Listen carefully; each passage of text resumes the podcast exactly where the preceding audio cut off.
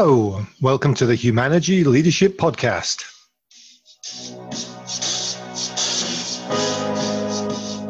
I'm David Wheatley, and we're here to talk all things leadership.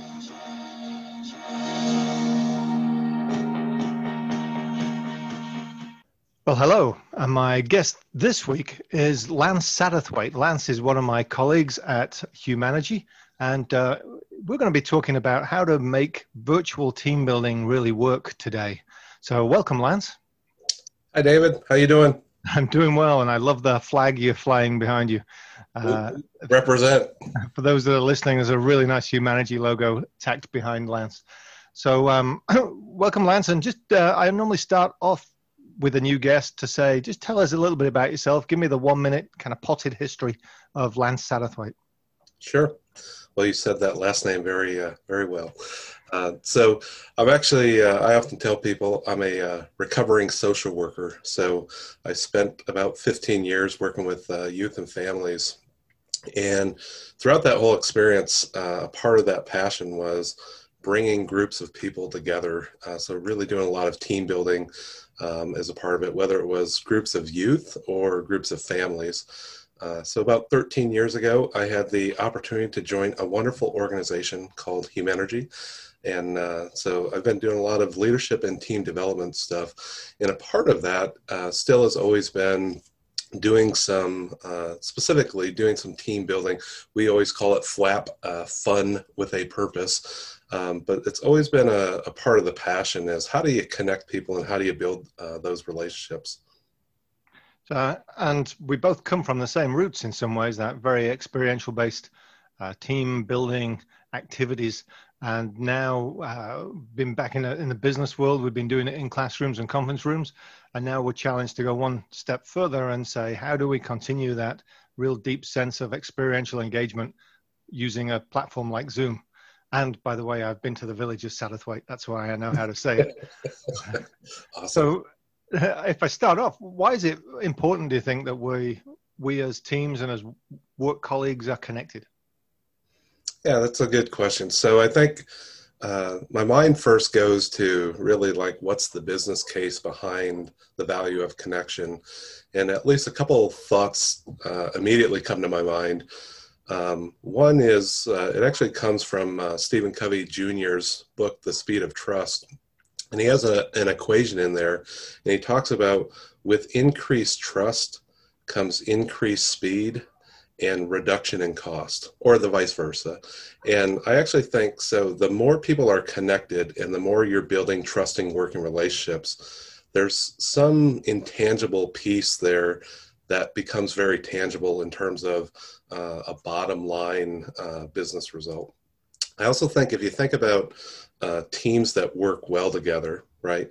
When they're connected, they tend to feel uh, uh, safer, more readily um, share ideas and insights. And I actually think so. Just if you think about the level of collaboration or the level of problem solving that happens when people more freely express themselves, uh, there's a lot of value in solving real world problems. Uh, the other thing I'd say is go to the opposite end of that, which is what happens when people on a team uh, either feel isolated or less connected and less supported eventually that shows up in terms of their motivation uh, and their productivity so i think there's a real business case uh, to it the last thing i'm going to say on it is uh, so my background is psychology i think a lot of us have uh, you know that sort of psychology background but there's so many psychologists that talk about basic human needs. And one of those basic human needs, psychological needs, is belonging.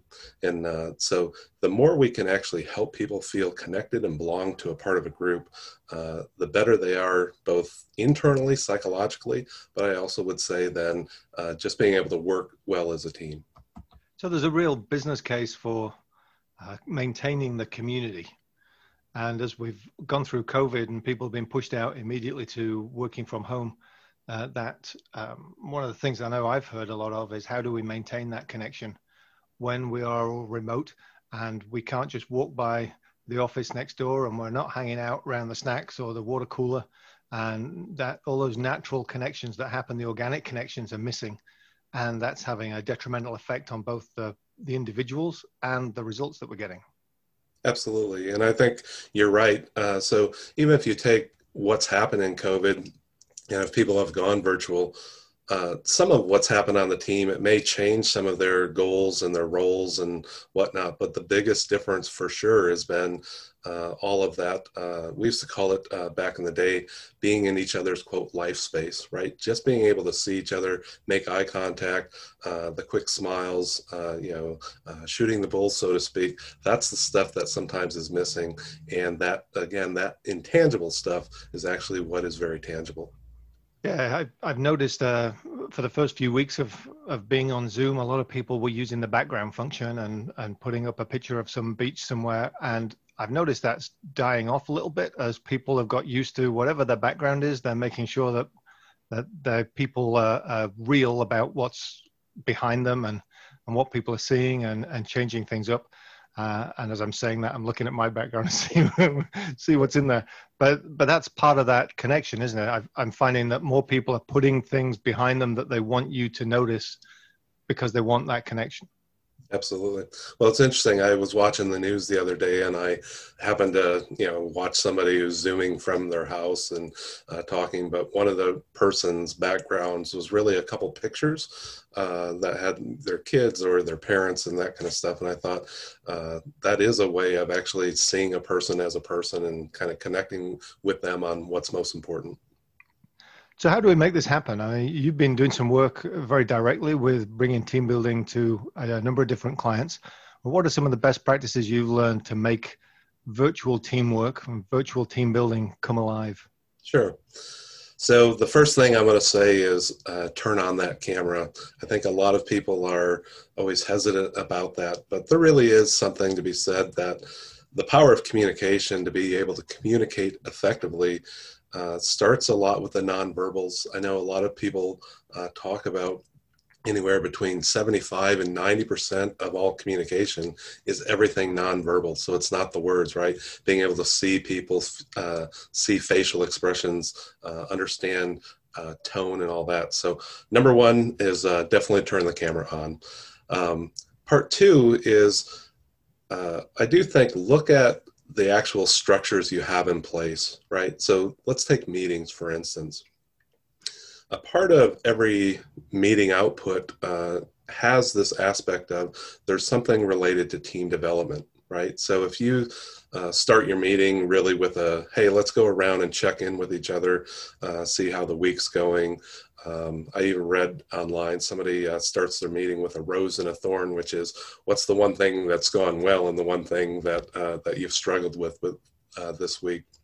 So any of that check-in, uh, I think, is important. If you have that a part of your structure, great. If not, I would encourage you uh, include it other things that people already have probably built in things like recognition or even celebrations like somebody's birthday. I know we've done a, uh, a good slash terrible job of singing happy birthday uh, to our coworkers. And i say terrible just because of the uh, uh some of the uh, singing voices and the, the zoom experience has a delay so it's interesting. But really still being able to recognize and celebrate I don't know if I should take offense to that or not, but uh... well, I've been a part of that uh, that piece as well.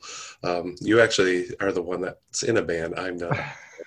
yeah, but you've, not, you've heard my band. that's that's for a different podcast. so, uh, but if you're doing anything around, you know, think about um, personality assessments or book clubs, things that you're naturally doing all of that is very possible virtual. So I just encourage you first look at your existing structures you're using and continue those on. Well, it's just I mean, there's one thing I'd throw in. We have just done Michigan State's executive MBA orientation, which is a two-day uh, program, and I spoke to Corey about it a couple of weeks ago, a couple of episodes ago. And one of the things we found was when we were asked to pivot, just about everything was doable uh, virtually. We just had to think a little bit more creatively about how that worked. Uh, and even at one point where we would normally get them to wander around campus and take their pictures in front of various places, uh, when challenged with that, I, I said, I'm going to get them to do the same thing. And even though they're remote, let's get them do the same thing and, and work out where those pictures are and insert their own pictures into pictures of them on campus. So at least they've had some virtual exploration of the campus and uh, and some of the creative re- results were amazing in, in the time that we gave them. Mm-hmm. Yeah, so that's exactly it, right? Is how do you, and I think the word you said there is creatively uh, tweak something so that it still works. It's still, uh, you know, really an awesome experience for people. So that's awesome. So if you take um, the idea of what you're already doing and then it's like okay so then build on that idea. So are there new structures uh, that you can actually do? Um, i know so i just go back to you know, at the beginning of uh, the pandemic in, in March, um, I know one large company in, in Michigan, I have a friend that uh, works there. She said that specifically, they actually requested that uh, each supervisor reach out to them just daily uh, and check in with them. And they almost had this red, yellow, green, how are you doing uh, kind of thing. But I think that's a small example of demonstrating some care and some connection uh, to people. It's a new structure and at the same time, um, it's something that's doable and workable, right?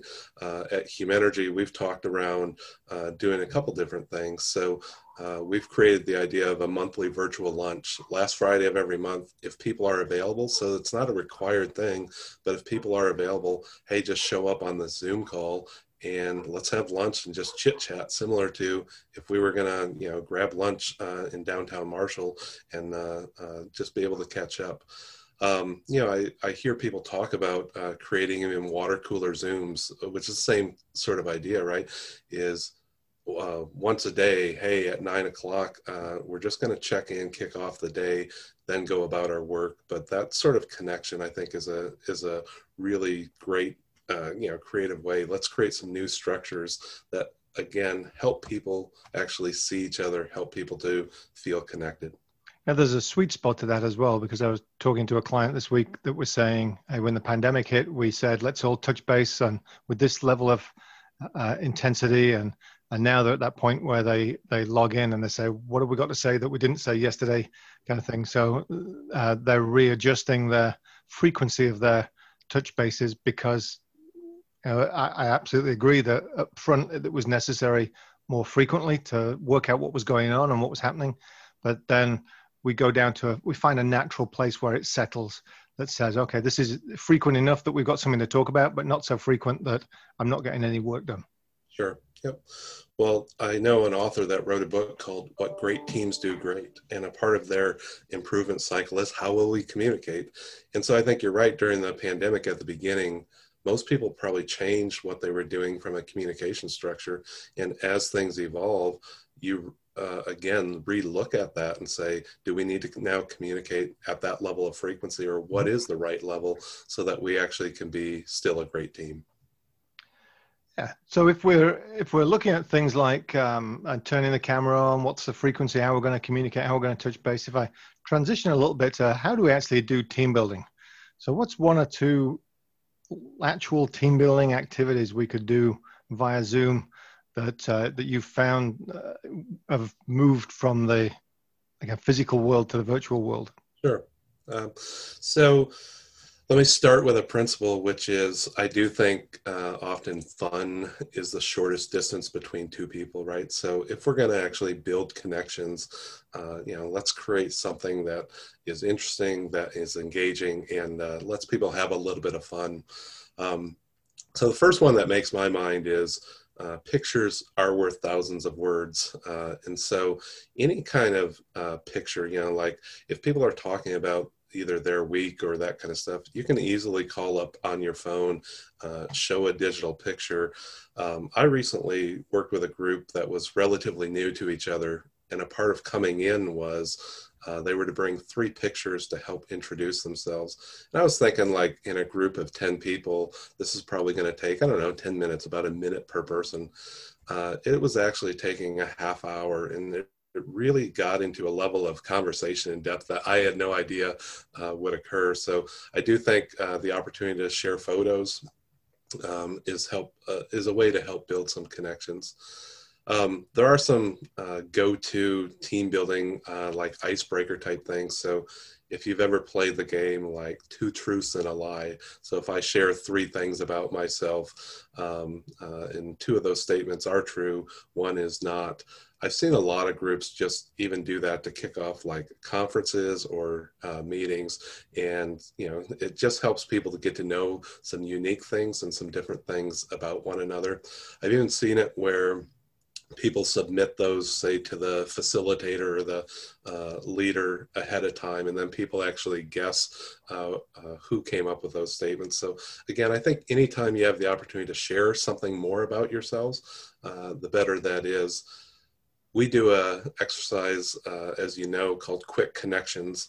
Uh, back in the day, we always joked it was sort of speed dating where people would, you know, interview some people one on one. But the idea is come up with some different questions. So rather than like, hey, how are you doing? Or how was your week? Are there some unique and different questions you could ask people to get to know each other really at a different level? So, you know, think of something like, uh, what is your favorite vacation spot? Or, hey, if you could have lunch with a, a uh, historical figure, who would it be and why? Um, I recently uh, uh, shared a list of questions with a group I was doing some team building with. Uh, and the, the big home run question for them was, How long would you last surviving in a zombie apocalypse? So anything like that, I think, uh, is a great way of getting to know some people. I find that the adding of and why to a lot of them is the way you get to the depth. Uh, one of my favorites I heard recently was uh, power of flight or invisibility. Which one and why? And uh, and you get into some of those that just explore folks a little bit deeper. And which one would you choose? flight, flight, absolutely. Yeah. Okay, fair enough. All right, so you know, I think anything like that, that's a easily conversion to you know an online uh, forum. Um, I'll mention a couple more that come to my mind. Um, a lot of times uh, when I have groups get together, I try and help link like what you know, besides what makes them diverse and different, what do they have in common? Uh, so there's a uh, pretty easy exercise, which is let's take uh, five minutes and try and find five things that we have in common. But the challenge is let's find five most unique things. So it's not like, uh, hey, do we all breathe air or you know eat every day? That's not what we're talking about. But it's like, have we all been to uh, uh, Europe or have we all been to Satterthwaite, the village uh, in England, or something like that, right? To uh, try and identify that. So and both of our family names are named after small villages in the north of England. See, we we have that in common. so I do think there's that, um, you know, just that idea of linking to each other again, getting to know each other. Uh, I know one of the uh, fun ones we've been doing recently with groups or um, uh, has been a scavenger hunt. So you know, create a list of uh, 10 to 20 items. Uh, you can actually divide them up into uh, teams. Um, and, you know, uh, on Zoom, we do the breakout room feature. Put them, put them into some teams, get a little bit of competition going, but come up with a list. So something easy like a, maybe it's like find a shoebox. So you have all these items laying around your house. Uh, let the team collaborate let the team do some work together and i think you can have some fun with it. Uh, so you know some items like whether it's a crazy hat or uh, your best sarcastic mug or magnet uh, that you have sitting around. Again i think all of that uh, it just generates some fun. It just generates uh, uh, the ability to see each other connect with each other at a at a different level. Um, so you know the last piece i'd leave you with is plato has a quote or at least it's reference to him, which is you can learn more about a person in an hour of play uh, than a year of conversation. You know, and so again, I think fun is a basic human need. So any kind of fun you can interject uh, with the group, um, even if it's as simple as, uh, "Hey, we're going to take five minutes and do, uh, you know, your worst joke contest uh, at a PG-13 level." Anything like that, create some laughs. Uh, it builds some bonding. I think it's a there's a series of great ideas there, and there's lots of combinations of all of them. So you're setting out some kind of routes that say, uh, like if you take the scavenger hunt and uh, two truths and a lie, and uh, I know one of them I've heard people have said is you've got 30 seconds from now to go and find something that's old, something that's precious, and something that's from far away, and bring them back to your screen, and then we'll look and there's this combination of tell the stories about what they are and or have people try and work out which one's old, which one's from far away, and which one's precious. Mm. Uh, and so you, I think what you've laid out there is a set of basic underlying rules, and then people can get creative around how they they make the exercise on the on top of that, uh, using some of the the parameters you've identified.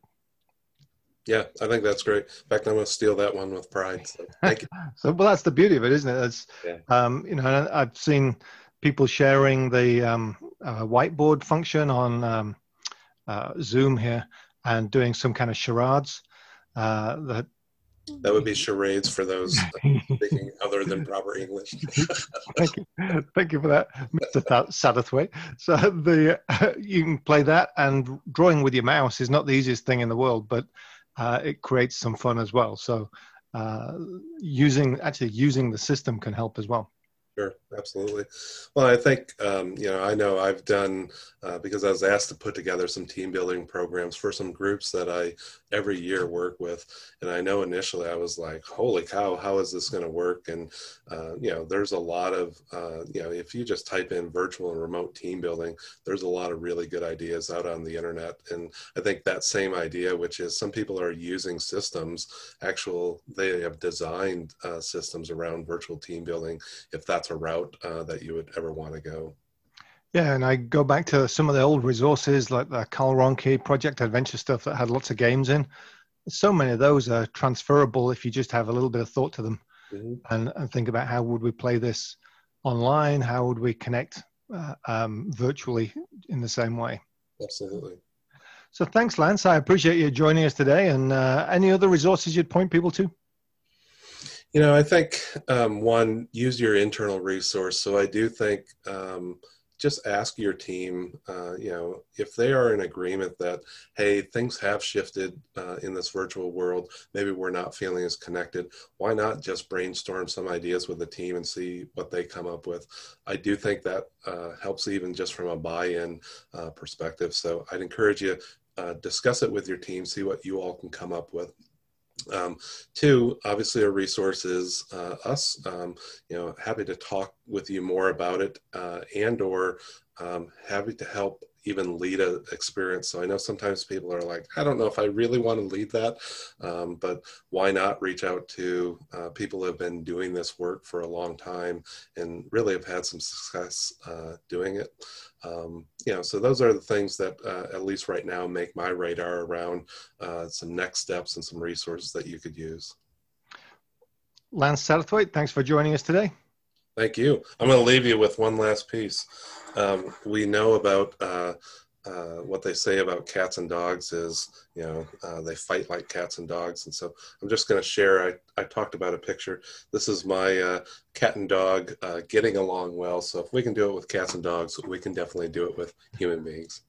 So thanks for sharing your cat and dog getting on well on a mug with us. And, and absolutely, I think uh, the challenge of building connections is we've just been given another obstacle. We're going to make it successful.